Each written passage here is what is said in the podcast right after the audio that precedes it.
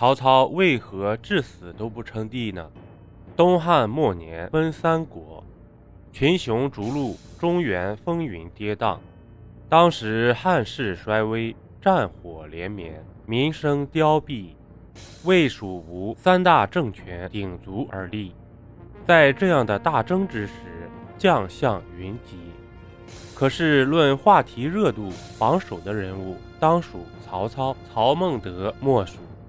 想必大家都对曹操的历史事迹耳熟能详了吧？治世之能臣，乱世之奸雄，曹操可谓是一个矛盾重重的人物。他是集机智与奸诈于一身，豪爽与残酷并存的杰出军事家、政治家和诗人。他求贤若渴，礼贤下士，厚于人才，然而又发出了宁可我负天下人，不可天下人负我的惊世骇俗之举。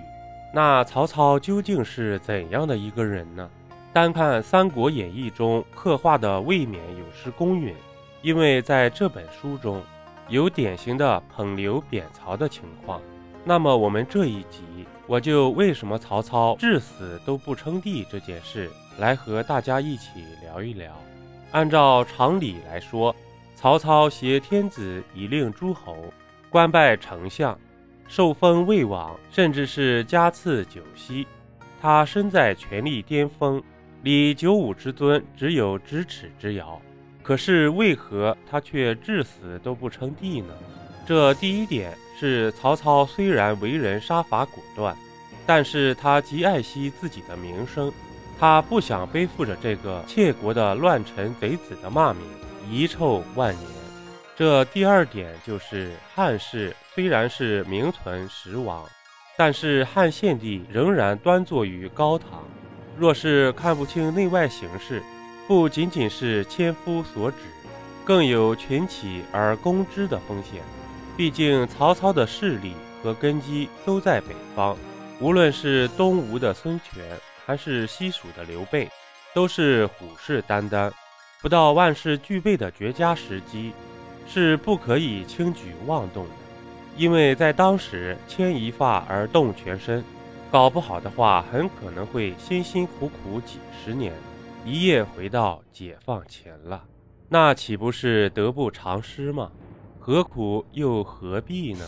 曹操是一个懂得审时度势、权衡利弊、有长远格局和眼光的人。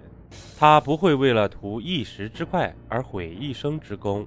这第三点就是，曹操比任何人都珍惜眼前这来之不易的一切。他重视的是实际的权利，而不是浮于表面的东西。曹操在当时百姓和军中的威望。已经是无人能及了，他的地位比一人之下、万人之上会更高一些，可以说他就是在万人之上了。既然有了号令天下的控制权，帝王这个称谓也就无所谓了吧？